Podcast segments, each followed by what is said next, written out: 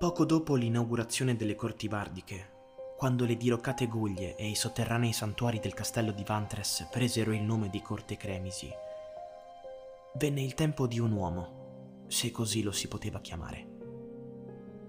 Quell'uomo scoprì che anche chi ritiene di sapere tutto il necessario e oltre può talvolta essere colto dall'imprevisto. Lord Leovold, tempo prima Baron von Leovold, e in tempi ancora più lontani Tenebas, terrore dei cieli, percorse il sentiero verso gli inferi in cerca di ispirazione, credendo di trovare il caos a lui già ben noto. Tra le strette pareti, l'odore di zolfo e furia e le urla martoriate che risalivano le anguste gole dell'antro demoniaco, Leovold udì un suono a lui sconosciuto non risultava atto al luogo come un suono naturale, ma non parte della natura di odio e oblio che la circondava. Al suo orecchio parve un lamento e decise di dirigersi verso l'eco propagato da quel peculiare quanto importuno suono. Avventuratosi ormai nel fondo della gola scavata nella pietra rossastra, il signore di Corte Cremisi si trovò al cospetto del cadavere di una donna, la quale sembrava giacere lì da non molto tempo. Il corpo vestiva un lungo abito, raffinato, trapuntato, tra rossi e bianchi veli.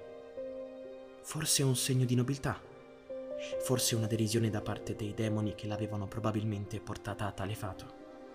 Non sorpreso dinanzi a ciò che vide, Leovold fece per andarsene, quando improvvisamente lo risentì. Quel suono che ora chiaramente si distingueva in un pianto, ma non un pianto qualsiasi. Il terrore dei cieli, il macellaio di Serivine, l'ombra di Vantres. Lui aveva osservato regni ed imperi cadere davanti ai suoi occhi, spesso in estasi dinanzi al seguente caos. Conosceva i latrati doloranti, lacrime di re, buffoni, imploranti pietà, ma a questo non assomigliava a nessuno di loro. Dopotutto, Leovold non aveva mai sentito il pianto di un neonato. Incerto per la prima volta in molto tempo, si mise in ginocchio e scostò lentamente le vesti della donna, prendendo fra le sue braccia la piccola creatura che ne giaceva all'interno, nascosta dal fuoco e dal male dell'Avernus. Cosa può attraversare la mente di un essere di tale calibro, di una creatura costantemente ad un passo dalla divinità? Forse l'ulteriore espansione delle sue fortune o del suo potere ormai saldamente radicato nella fiamma di Kjeld.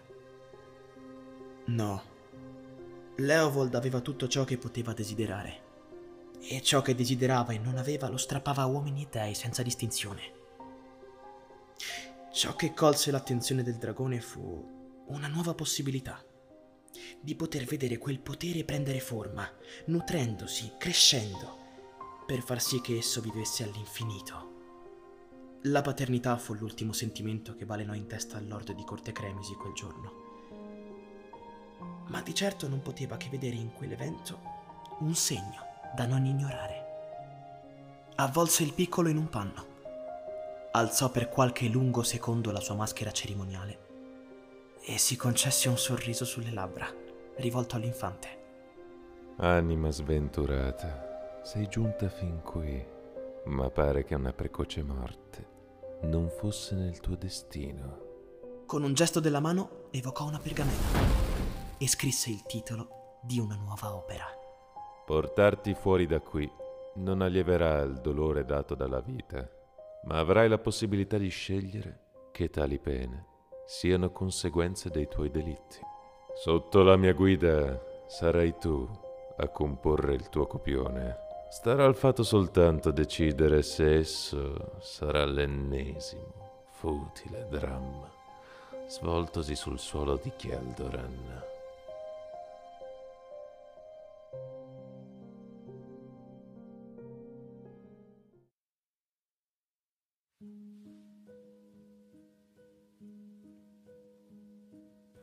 L'infante crebbe rispettando e prediligendo l'educazione del suo mentore Imparò presto usi e costumi di corte Cremisi, distinguendosi rapidamente tra gli altri discepoli residenti al castello. Il giovane, pur essendo il più vicino al lord, non si rivolgeva a lui in altri modi se non che... Sua Eminenza! Oh. mio signore. Tra le mura giravano strane voci sulla natura del rapporto fra i due, ma, come era comune a corte, le voci rimasero voci e nessuno osò confermarle. Leovold tendeva ad avvicinarsi al ragazzo, istruendolo sulle varie discipline della poesia e del teatro, le arti più care al Lord, per poi bruscamente rimproverarlo, senza un apparente motivo, qualsiasi genere di preavviso. Raggiunti i 14 anni, il ragazzo cominciò ad interessarsi alla musica e al comprendere quale valore avesse tale disciplina per il suo signore. Dromos. Tale fu il nome affidatogli dal suo mentore. Prediligeva gli strumenti a corda per i suoi esercizi e per i suoi primi tentativi di composizione. Come il suo salvatore, aveva maneggiato più volte il violino, intuendo il peso che tale strumento poteva portare all'interno di un brano ma il suo cavallo di battaglia divenne presto il pianoforte. Fin dalla sua prima volta alla tastiera, sembrava che le mani del ragazzo fossero state create da Barum stesso per danzare sull'avorio dei tasti. Un valzer fra bianco e nero, maggiore e minore, esplorando melodie e progressioni di accordi degni della corte di cui portava le vesti. Lord Leovold si accorse presto di tale potenziale. Ma più vedeva il giovane esercitarsi, più sembrava che nel suo talento così naturale e organico si nascondesse qualcosa di sovrannaturale, apparentemente incomprensibile e potente. Tali aggettivi avevano sempre catturato la sua attenzione e decise pertanto di testare il giovane. Lasciò passare un mese per far sì che il ragazzo potesse padroneggiare appieno lo strumento.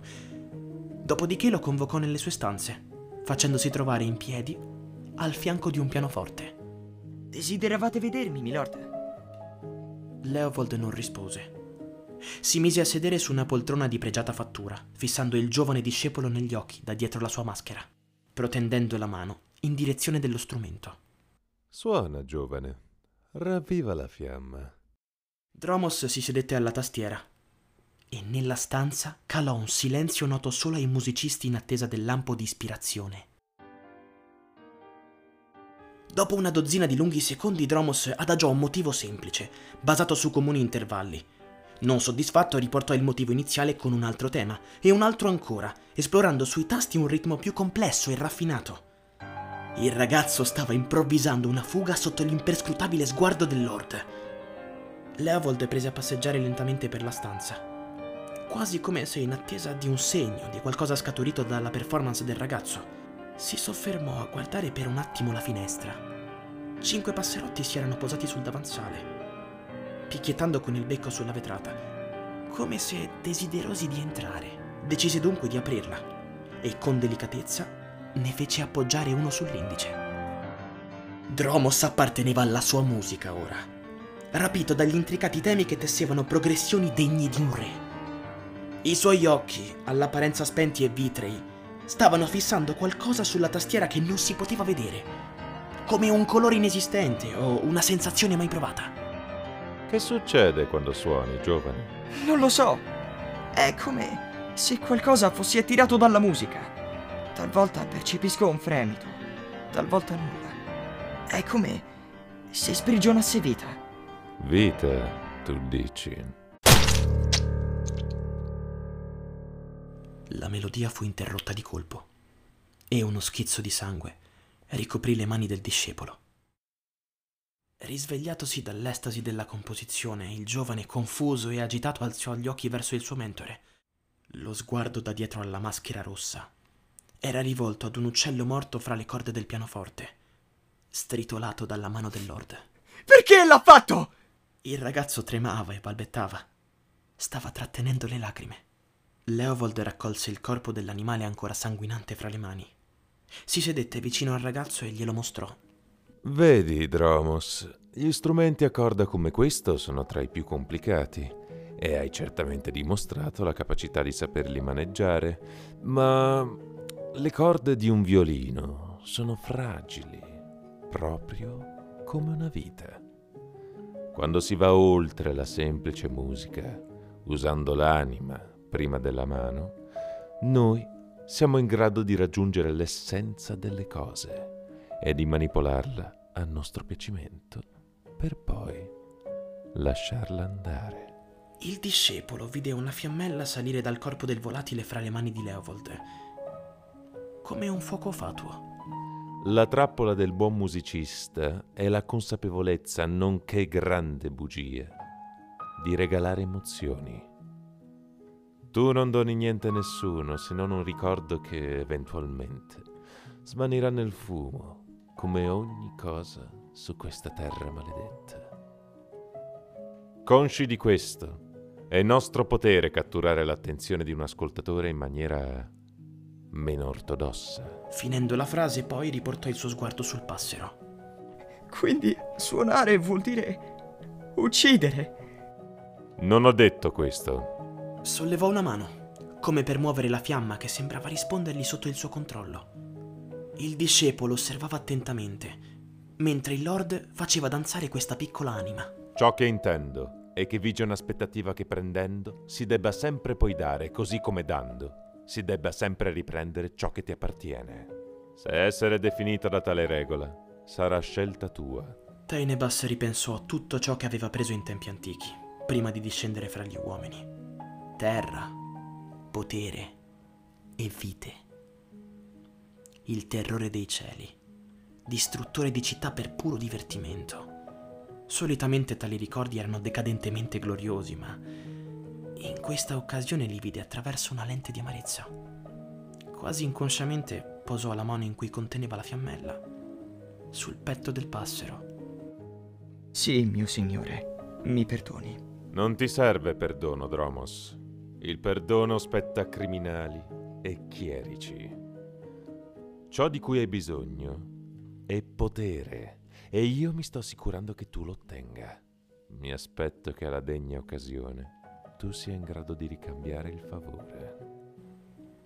Lord Leovold, mastro organista e signore di corte Cremisi, distolse il suo sguardo dal corpo del volatile, appoggiandolo sul pianoforte, e passeggiò, altezzosamente come sempre, verso la porta, ponderando le abilità del ragazzo strappato alla sorte dei crudeli antri infernali e lasciandolo in un nuovo, profondo Silenzio. Quattro passeri volarono fuori dalla finestra della stanza. Il quinto li raggiunse dopo.